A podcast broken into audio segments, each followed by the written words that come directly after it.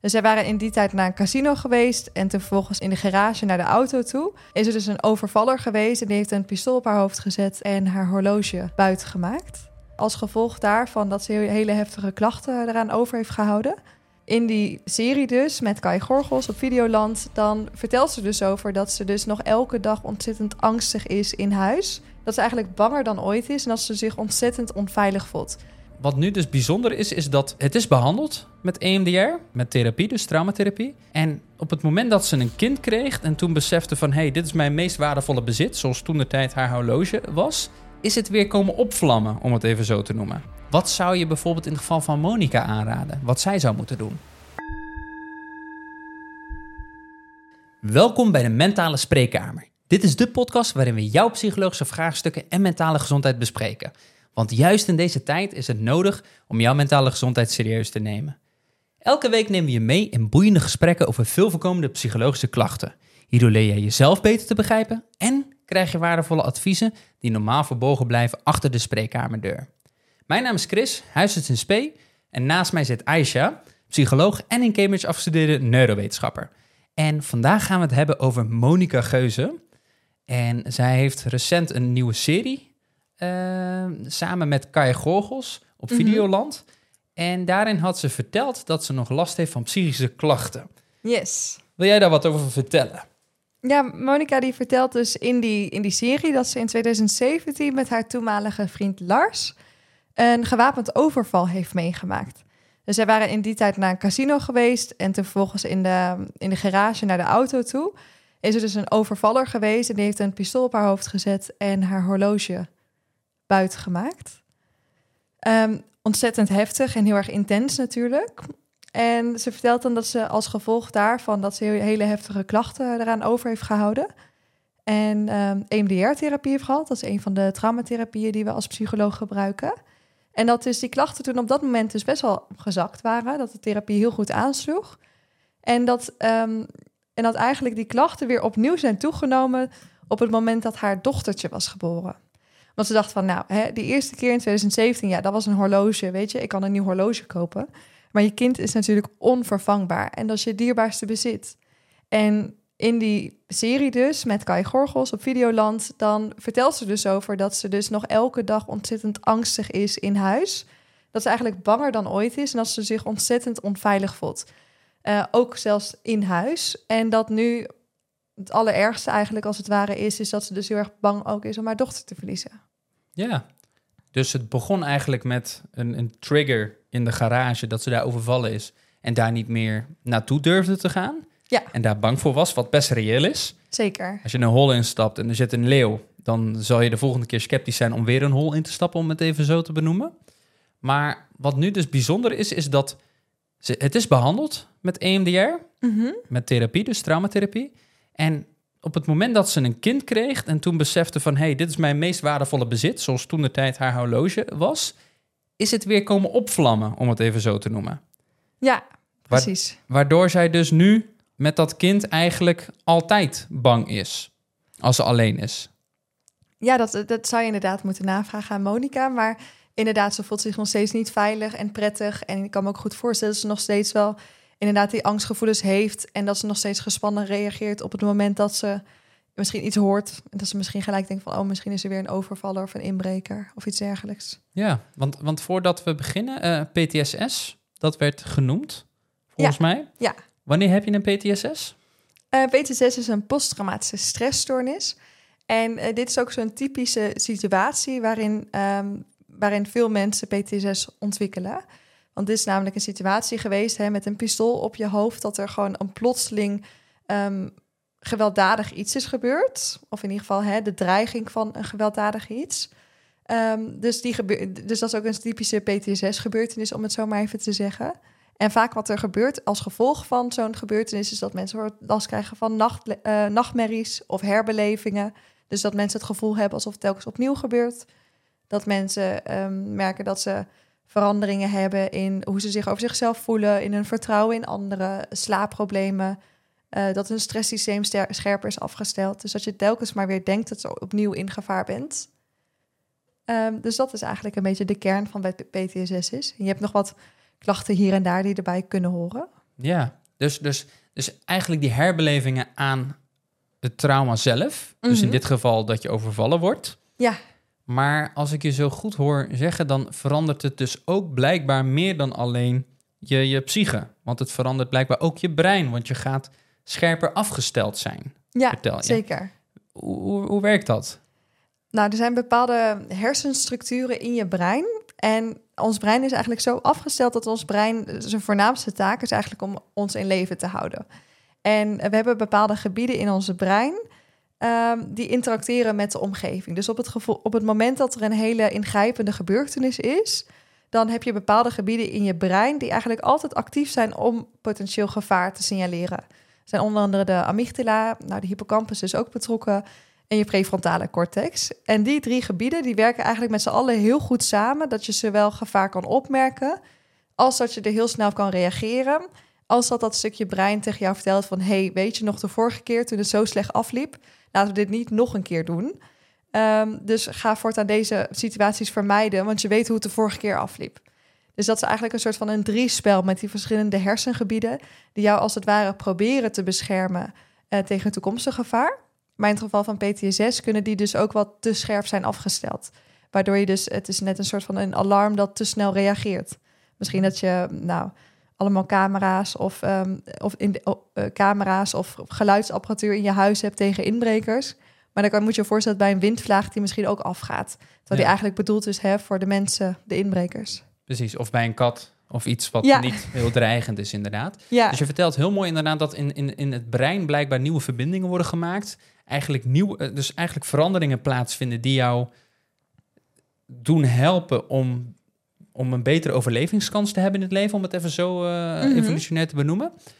En wat dan ook interessant is bij PTSS is dat je dus je brein behoort tot je centraal zenuwstelsel, maar dat ook je sympathisch zenuwstelsel, dus het fight-of-flight zenuwstelsel, dat die ook scherper wordt afgericht. Ja. Want je hebt dus twee zenuwstelsels. Je hebt de fight-of-flight en de rest and digest. Yes. Dus als je aan het rennen bent van een beer, dan gaat je sympathisch zenuwstelsel aan en dan veranderen er dus dingen in je lichaam. Je hart gaat sneller pompen. Je gaat bijvoorbeeld je maag-darmstelsel, die gaat eventjes rustiger zijn. Want het is niet handig om te moeten gaan poepen terwijl een beer je achterna zit. Dus ons lichaam is toch degelijk wel slim in dat geval. Maar wat het dus ook doet, is dat je zintuigen dus scherper worden afgesteld als je bijvoorbeeld iets hoort rommelen. Mm-hmm.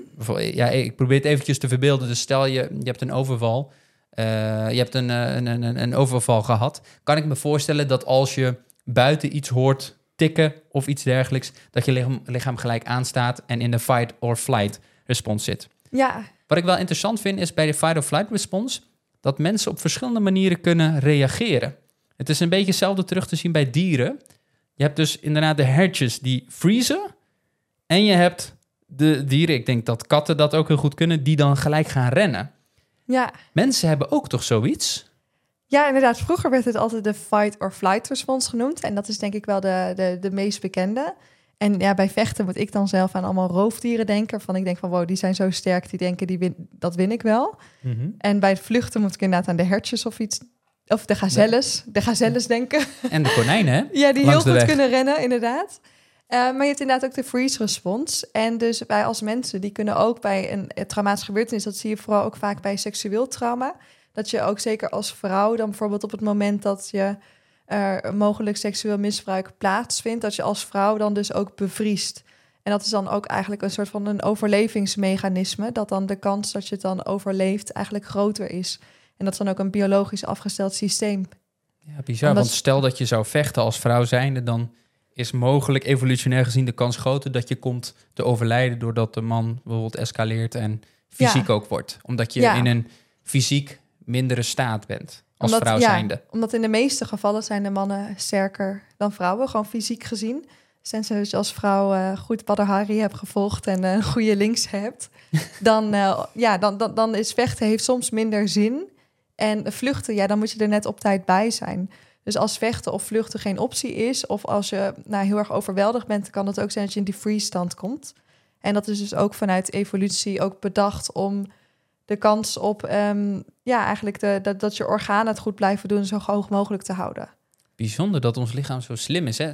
Zou dat dan ook betekenen dat mannen eerder in een fight-actie zouden komen en vrouwen wat eerder in een freeze? Of is dat puur karakter-eigen? Weet je dat toevallig? Ik denk dat dat ook bijna onmogelijk is om te onderzoeken. Ja, ik denk dat het niet heel ethisch is om mensen echt in zulke acuut gevaar te testen. Dus ik ben me niet bewust van zulke onderzoeken. Ja. Je kan er natuurlijk wel over gaan speculeren, maar wat wel in ieder geval vaak voorkomt is bij seksueel trauma dat er veel gefreezed wordt. Ja. En dat mensen daar dan juist achteraf later op terug kunnen kijken van shit, ik had iets moeten doen of ik had moeten vluchten of moeten vechten. En dat ze zichzelf dat dan kwalijk nemen als het ware. Ja, want bij seksueel misbruik heb je dus een duidelijke trigger in het verleden. Dat jou iets is overkomen, waardoor je lichaam dus in een echte alerte staat komt te staan. Ik kan me ook voorstellen dat het daarna mensen dus een PTSS aan overhouden, dat andere triggers, bijvoorbeeld de aanraking van een man bij een vrouw uit het niets op de arm of op de schouder, dat ook tot eenzelfde lichamelijke reactie kan leiden als wat er gebeurd was bij seksueel misbruik. Dat iemand dan bijvoorbeeld freest of in paniek raakt. Ja, Maak je dit vaak mee dat mensen bijvoorbeeld dan bij jou in de praktijk komen en zeggen van hey, ik kan niet tegen dat mensen bijvoorbeeld mij ineens aanraken of mij aanspreken. Maar is dan die sensatie hetzelfde als toen, omdat je zo scherp bent afgesteld? Heb je daar ervaring mee met specifieke cliënten? Ja, ik denk heel veel vrouwen of mannen ook. Maar die zoiets hebben meegemaakt, die hebben inderdaad heel erg moeite om dan daarna bijvoorbeeld met een nieuwe partner weer opnieuw intiem te worden. Dus soms als onderdeel van de therapie dan... er zijn er verschillende technieken hoor. Maar wat ik soms ook doe als onderdeel van de therapie is dat ik ze dan als huiswerkopdracht meegeef om weer een keertje lingerie aan te trekken of ander soort kleding bijvoorbeeld aan te trekken. Omdat je vaak ziet dat vrouwen zich dan ook helemaal gaan bedekken met hoge shirts en lange broeken, geen make-up en zich zo onaantrekkelijk mogelijk maken. Omdat ze dus eigenlijk heel erg bang zijn op het moment dat ze zich er wat vrouwelijker of femininer opstellen, dat het dan weer gebeurt. Ja, dat ze het uitnodigen, maar, dat soort gedrag. Dus als onderdeel van de therapie kan je dat soms ook weer samen een beetje gaan onderzoeken en gaan trainen. En inderdaad gaan kijken van, hey, lukt het weer om lingerie aan te doen? En dat is dan best wel vaak heel moeilijk. Interessante benadering van therapie. Want als we terugkomen, Monica heeft dus EMDR gehad. Ja. En dat heeft ze eerst in 2017 dus blijkbaar in die periode gehad. En daarna later heeft ze het nog een keertje gehad. Ja, klopt. Ik probeer even te begrijpen. Ik had altijd het idee, als je eenmaal iets behandelt met EMDR, dan is het klaar en dan kan je weer door. Maar blijkbaar waren de klachten nog aanwezig. Wat heeft het zin? Het zijn eigenlijk twee vragen die je hebt. Heeft het zin om EMDR nog een keertje te doen bij iemand? En zo niet, wat zou je bijvoorbeeld in het geval van Monica aanraden? Wat zij zou moeten doen? Dus laten we beginnen eerst met, heeft het zin om 2 keer EMDR te doen? En misschien nog een stapje terug, sorry, want het wordt nogal dieper. Maar wat is EMDR in het kort? Oh, goeie dat je daarmee begint. Ja. EMDR staat voor Eye Movement Desensitization and Reprocessing. En het is eigenlijk een veelgebruikte traumatechniek die je gebruikt bij onder andere PTSS, maar ook eventueel bij andere klachten. En het idee is eigenlijk dat op het moment dat je nog heel erg last hebt van nachtmerries en herbelevingen of heel verhoogde spanning, en op het moment dat je voor het aan een trauma denkt en je merkt dat het heel veel spanning bij je oproept, dat het eigenlijk nog niet goed verwerkt is. En dit is dan een traumatechniek die je helpt om de traumatische herinnering als het ware goed te verwerken. En dat doen we eigenlijk door iemand te laten terugdenken aan het trauma. En tegelijkertijd ga ik ze dusdanig afleiden dat het ze niet lukt om zowel aan het trauma te denken als die moeilijke taken die ze dan van mij moeten doen. En dan wordt het als het ware correct opgeslagen in het geheugen. En wat je dan vaak ziet is dat de emotionele lading er dan vanaf gaat. Dus dat mensen dan daarna wel in staat zijn om aan een bepaalde gebeurtenis of trauma terug te denken, zonder dat je gelijk in de paniek of in de stress schiet. Dus je haalt inderdaad het trauma en de emotie naar boven. Dan ga je dus schudden met het hele systeem, met dat werkgeheugen. Ja. Door visuele prikkels te geven, door opdrachten te geven, door dingen achterstevoren te moeten zeggen, waardoor je werkgeheugen dus overbelast raakt. En het idee is dan dat al die spanning dan tegelijkertijd, dat dan wegvaagt als het ware. Het is een beetje een computer die zeg maar overbelast raakt en dan crasht en daardoor de spanning weg is. Daar komt het op neer, toch een beetje? Ja, zeker. Even simpel te houden, oké. Dus dat is EMDR, dat heeft ze gehad. En dan door naar de vraag van, heeft het dan zin om het 2 keer te doen? Ach. Dat is dus een hele goede vraag. Ik denk, soms kan een beetje de misvatting zijn dat Kijk, EMDR is natuurlijk maar een techniek. Maar uiteindelijk wil je natuurlijk van je traumaklachten af of van je angstklachten af. Dus op het moment, in dit geval de eerste keer EMDR sloeg heel goed aan. Dus dan kan je denken van, nou, oké, prima. Dan kan je proberen weer verder te gaan met je leven. En hopelijk is dat stukje dan verwerkt. Maar wat bij Monica dus gebeurde, is dat het leek in eerste instantie goed verwerkt te zijn. Maar toen later, toen de dochter geboren werd, toen kwam het als het ware als nieuw omhoog. En op dat moment zou je dus eigenlijk met haar willen kijken van, hey, als je weer terugdenkt aan dat overval wat je hebt meegemaakt, roept dat in het hier en nu nog spanning op? Dus stel je voor dat het in het hier en nu nog spanning oproept op het moment dat ze terugdenkt aan dat trauma, dan zou ik best wel kunnen denken van, hey, laten we dan opnieuw EMDR gaan doen. Want het heeft de eerste keer goed geholpen, dus de kans dat het nu opnieuw goed helpt is best wel groot. Mm-hmm. Die is best wel reëel. Maar het kan ook bijvoorbeeld zijn en dat je dan gaat kijken van, hé, maar misschien is die EMDR, of misschien is dat ene plaatje of dat ene beeld van dat pistool, hè, misschien is dat ook gewoon niet voldoende. En misschien heeft ze ook andere dingen nodig. Want wat ik in ieder geval uit haar verhaal heb opgemaakt, is het begint natuurlijk met dat overval in die garage met dat pistool. Dus dat is een hele afgekaderde gebeurtenis. En ik hoop tenminste voor Monica dat dit de enige keer is dat ze zoiets heeft meegemaakt en dat ze ook sindsdien nooit meer zoiets heeft meegemaakt. Maar wat je dus wel bij haar merkt, is dat die gebeurtenis, die heeft voor zoveel angst en spanning eigenlijk gezorgd, dat het zich nu is gaan generaliseren als het ware naar andere vlakken in haar leven. Dus nu heeft ze niet alleen in de garage met een pistool bij een casino bij wijze van spreken dat ze bang is, maar ook binnen zijn huis. Terwijl ze in theorie, tenminste ik hoop dat ze een goed beveiligd huis heeft, in theorie zou ze gewoon zich veilig moeten voelen thuis. Ja. Of ik zeg maar, als ze met de dochter is, ik denk dat elke moeder wel in meer of in mindere mate bang is om de kind kwijt te raken. Maar Monica heeft dat waarschijnlijk dan een stuk erger als ze daar nu over praat 6 jaar later. 3 tot 6 jaar later. En dat nog zoveel emoties oproept. Ja. Ja, dus wat jij zegt eigenlijk is, dus in die garage, als je daar een trauma van hebt, dan is het heel begrijpelijk dat je bijvoorbeeld de garage vermijdt, zoals in haar geval. Maar bij haar is dit trauma eigenlijk een beetje doorgetrokken in haar algehele Windows-systeem, om het eventjes zo te zeggen. Ja. En zou je dan gelijk, want ik ben daar niet helemaal in thuis, maar wat ik wel weet bijvoorbeeld bij agorafobie, dat zijn dus mensen die niet meer naar buiten durven te gaan, mm-hmm, omdat ze bang zijn voor iets en daardoor thuis blijven. Ja. Zou dit trauma dan ook zich kunnen vertalen of kunnen leiden tot een soort van agorafobie of een soort van angststoornis die ze dan op een duur creëert? En niet in haar geval, maar meer in het algemeen. Zou dat kunnen, dat een angststoornis begint met een trauma, zoals bijvoorbeeld dit, een PTSS? Ja, dat kan. Ik heb onlangs nog een cliënt behandeld en die had die was getuige van een suïcide. En dat was dus een trauma en dat vertaalde zich later dan in dat ze eigenlijk heel erg angstig werd voor het donker, om te douchen in het donker. Het maakte ook dat ze niet meer zo goed naar buiten durfde, dat ze alleen maar naar de grond keek. En ook angst voor inbrekers of voor wilde honden. Dus eigenlijk, het kan wel inderdaad zijn dat als je een bepaald trauma hebt meegemaakt, en ook al heb je dat trauma goed behandeld, dat trauma je eigenlijk zo angstig heeft gemaakt, dat je daardoor heel erg gevoelig bent voor allerlei verschillende soorten angsten die je misschien daarvoor in meer of in mindere mate ook had. Hè? Misschien was je vroeger ook al nooit een held in het donker, of heb je als kind misschien ook in het donker misschien een keertje opgesloten gezeten, of wat dan ook. Dus het kan wel zijn dat ook door een trauma dat je dan een stuk angstiger wordt. Mm. En het kan ook natuurlijk zijn door zo'n trauma, misschien in het geval van Monica, dat ze daardoor realiseert ze van, mensen hebben slechte dingen met mij voort. En dat die gedachte aan van, als mensen mij hier al op straat beroven bij een casino met een pistool, wat dus heel erg gewelddadig ook is. In een garage dan, toch? Ja. Ja, maar dat je dan ook gaat denken van, mensen hebben het misschien op mij gemunt, of misschien ben ik niet zo veilig als dat ik altijd dacht.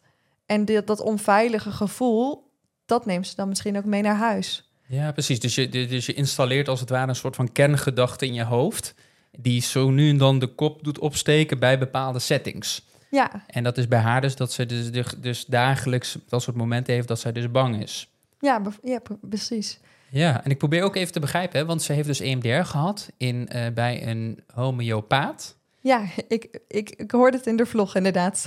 Ja, we hebben de vlog gekeken van Monica. gewoon voornamelijk dit stuk. De rest ging over hairdressen. Daar heb ik niet zoveel mee. Een hairtool. Dus daar heb ik niet heel veel mee. Dus, maar verder vertelde ze dus dat ze bij een homeopaat was. En ik weet niet of jij daar ervaring mee had, maar ik heb tijdens mijn geneeskundeopleiding in die 6 jaar en ook in de jaren dat ik gespecialiseerd heb, heb ik het nog nooit gehad over homeopathische behandelingen, laat staan over EMDR. Mag iedereen EMDR geven? Want als psycholoog word je daartoe getraind, heb je speciale trainingen, specialisaties om EMDR te mogen geven als traumatherapie. Maar mag iedereen dat doen? Er zijn dus meerdere EMDR-cursussen die dus eigenlijk heel erg breed worden aangeboden. En dus niet alleen door psychologen, maar ook bijvoorbeeld door coaches of homeopaten blijkbaar. Yeah. Ik zou het niet per se direct aanraden. Hè? Kijk, in sommige gevallen zou het echt wel zijn, baat het niet, dan schaadt het niet. Maar ik zou het absoluut niet aanbevelen. En de reden dat ik het niet zou aanbevelen is dat ik denk dat als je geen psycholoog bent of psychiater of iets dergelijks, en als je niet echt onderlegd bent in psychische klachten en wat oorzaak en gevolg is en wat allerlei factoren zijn die meespelen, en als je ook niet veel behandelervaring hebt, dat het kan zijn inderdaad dat je af en toe wat steekjes laat vallen of dat je gedeeld belangrijke informatie mist of misschien verkeerd interpreteert. Want ik kan me voorstellen, kijk bij Monica, in die zin het gewapende overval, dat is een beetje een klassiek PTSS-beeld. Er is een situatie, er is een potentiële dreiging en daarna is ze angstig en heeft ze last van traumaklachten. Dus in die zin, wat die klacht heeft veroorzaakt, is best wel rechterzee. Ja. Daar zullen denk ik de meeste mensen het over eens zijn. Ja. Maar het lastige is dat je dus nu wel ziet bij zo iemand als Monica, dat ze nu 6 jaar later nog steeds heel erg last ervan heeft. Terwijl ik denk dat als Monica misschien naar een psycholoog was gegaan of naar een psycholoog, laat ik dat zeggen. Wat we vaak doen is dat we heel erg breed kijken en dat we ook de klachten in kaart proberen te brengen. En dat we ook kijken van, laten we ze jou als persoon proberen te begrijpen in relatie tot dit trauma. En dat je dan vervolgens kijkt van, nu ik jou begrijp en nu ik dit begrijp, laten we dan pas kijken wat de juiste interventie is. Dus eigenlijk dat stapje voordat je denkt van, trauma, dus EMDR, dat je eigenlijk een stapje terugneemt en dat je het helemaal, de casus als het ware, helemaal gaat conceptualiseren. Ja. En dan kan je ook makkelijker switchen. Dus ik kan me bij Monica voorstellen, je kan de EMDR nog een keertje doen, maar je kan ook kijken of een andere traumagerichte techniek goed werkt, om het eigenlijk als het ware van 2 verschillende kanten aan te pakken. En om ook vervolgens te kijken van, de angstklachten die nu blijkbaar nog spelen met het verliezen van de dochter, daar heb je ook allemaal technieken voor die heel erg effectief kunnen zijn, die je in kan zetten. En ook dat onveilige gevoel dat ze thuis heeft, dat je daar bepaalde, vanuit meer de angsttherapie, dat je daar ook technieken voor inzet. Ja, dus wat je eigenlijk zegt is inderdaad dat eigenlijk een psycholoog getraind is om het gehele concept, het gehele plaatje in beeld te krijgen en aan de hand daarvan het trauma te benaderen en dan te kijken wat de beste methode is. Ja. En dat je eigenlijk daar niet van uit kunt gaan als iemand zomaar even een cursus heeft gevolgd, dat die dat ook doet. Ja. Ja, want ik weet niet of het klopt hoor, maar ik kan mij voorstellen, zij heeft dus EMDR gehad. Je komt dan als cliënt in een veilige omgeving, namelijk bij de, blijkbaar in dit geval homeopaat, maar stel je gaat naar de psycholoog, dan kom je bij de psycholoog natuurlijk. Dat is een veilige omgeving en je wordt dan in een veilige omgeving, krijg je dan die behandeling. Mm-hmm. Maar ik kan mij voorstellen, als haar trauma zich heeft plaatsgevonden in een garage, in een privésfeer, dat het een hele andere sfeer is. Zou dat ook kunnen meespelen dat zij misschien toch ook therapie bijvoorbeeld op locatie nodig heeft? Of dat een therapievorm meer op locatie gericht moet zijn? Want in een veilige omgeving kun je heel makkelijk praten en kun je het makkelijker behandelen dan als zij bijvoorbeeld in een garage zit. Zou dat kunnen? Ik denk dat het niet in alle gevallen nodig is, maar zeker als... Stel je voor dat Monica mijn cliënt zou zijn. Misschien de eerste keer zou ik misschien ook denken van, misschien dat EMDR werkt. Het werkt voor veel mensen. Je hebt een goed afgekaderd trauma, laten we daarmee beginnen. Maar als ze dan vervolgens een aantal jaren later terug zou komen, en ik krijg dit verhaal dan te horen, dan zou ik misschien ook breder gaan kijken, of het liefst dan direct na afloop van de therapie, dat je dan breder kijkt. En dat je dan bijvoorbeeld gaat kijken van, laten we aan de ene kant EMDR bijvoorbeeld doen, maar aan de andere kant, je hebt ook andere traumatechnieken, zoals interoceptieve exposure. En dan ga je als het ware het trauma helemaal van A tot Z actief herbeleven. Dan maak ik er volgens een opname van. En die moet je dan weer vervolgens thuis gaan beluisteren. En je kan je voorstellen dat als je inderdaad bij mij in de therapiekamer... Ik probeer je natuurlijk een fijn gevoel te geven. Ik stel me empathisch op. Ik probeer met je mee te denken. Dat is best wel een fijne sfeer. Dus als je dat bij mij in de therapiekamer, dat trauma herbeleeft... dan kan je ook denken van, het is wel oké, dat trauma kan me niet zoveel maken... want Aisha zit tegenover me, dus die zorgt er wel voor... dat er niks gaat escaleren of niks fout gaat. Ja, ik denk het wel.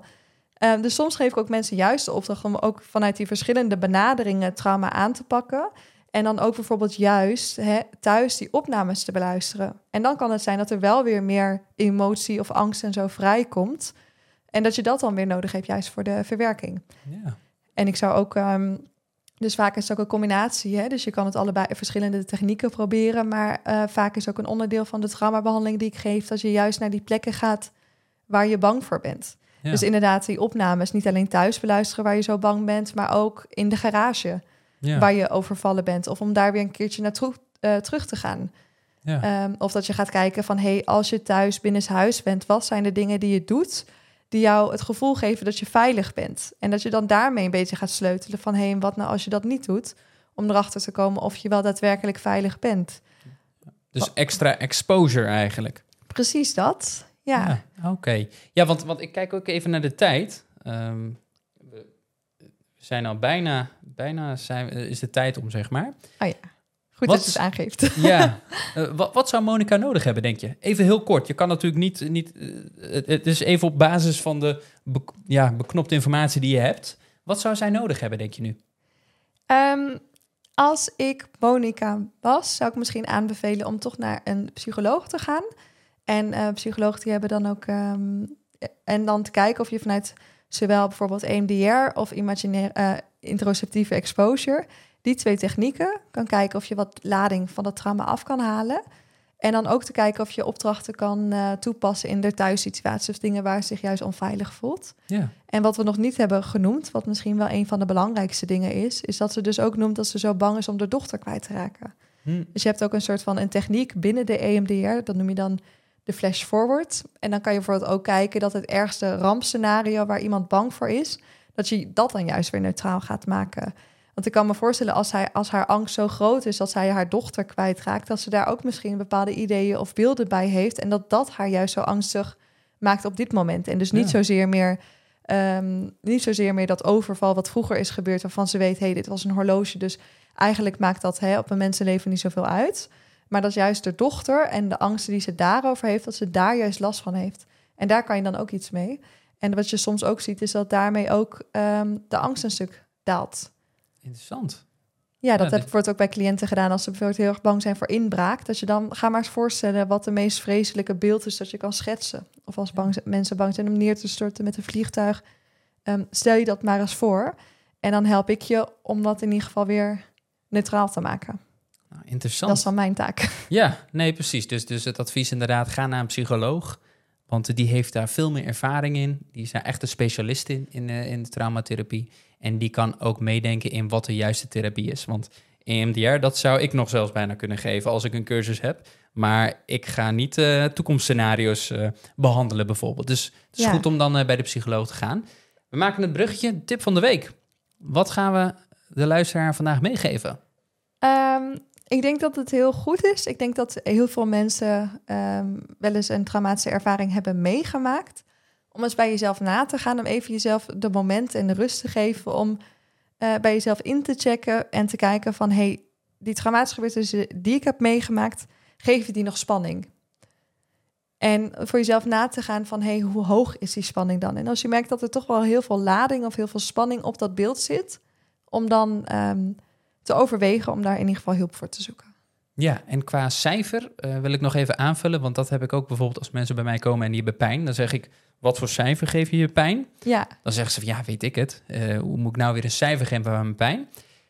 Als je op een schaal van 0 tot 10 een cijfer moet aangeven... bijvoorbeeld voor je pijn of voor de emotie die je voelt... dan moet je echt het eerste getal dat in je hoofd opkomt...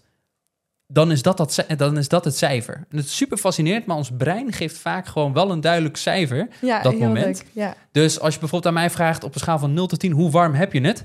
Ik heb echt een 7. Want het is echt... Super warm. Jij hebt een 8. Maar dat is toch heel bijzonder. Dus inderdaad, de tip van de week. Heb je iets heftigs meegemaakt? Probeer daar stil bij te staan. Geef het een cijfer. En als de cijfer hoog is en je merkt dat er veel emoties bij zit, zoek dan hulp bij een professional of bij een psycholoog. Yes. En dan wil ik nog toevoegen dat ook jij 1-op-1's geeft. En dat je ook gratis eigenlijk een soort van introductiegesprek kunt. Dat je als luisteraar ook een introductiegesprek kunt inplannen via onze website. Waarin Aisha dus gratis met je meedenkt over of je trauma te behandelen is, of dat je andere psychische klachten te behandelen zijn, en of zij je daarmee kan helpen, of dat ze je kan adviseren om ergens naartoe te gaan. Dus zit je thuis, heb je veel last van bijvoorbeeld of trauma, of depressies, of slaapproblemen, of bepaalde psychische klachten, plan dan een gratis gesprek in met jou inderdaad. En dan kan je dus met Aisha inderdaad overleggen en sparren over wat het beste is in jouw geval. En heet je Monica en herken je zeg maar de klachten? Natuurlijk herken je die dan. En zoek je ook hulp, dan mag ook zelfs Monica een gratis gesprek inplannen. Voor nu wil ik je bedanken. Geen dank. Ja, bedankt dat je erbij wilde zijn, Aisha, weer. En als luisteraar, jij ook natuurlijk bedankt. En de volgende week gaan we het ook weer over wat hebben, maar dat ga ik nog niet verklappen, dus hou ons kanaal in de gaten. Wil je geen waardevolle inzichten en praktische tips missen en wil je ons helpen? Abonneer dan op ons kanaal. Dat kan op YouTube en dat kan op Spotify, maar het kan ook gewoon op Instagram. Want daar delen we altijd wanneer onze podcasts uitkomen, dus dat zou ons enorm helpen als je ons volgt. Dan was dat het voor deze week en dan zou ik zeggen tot volgende week. Tot volgende week.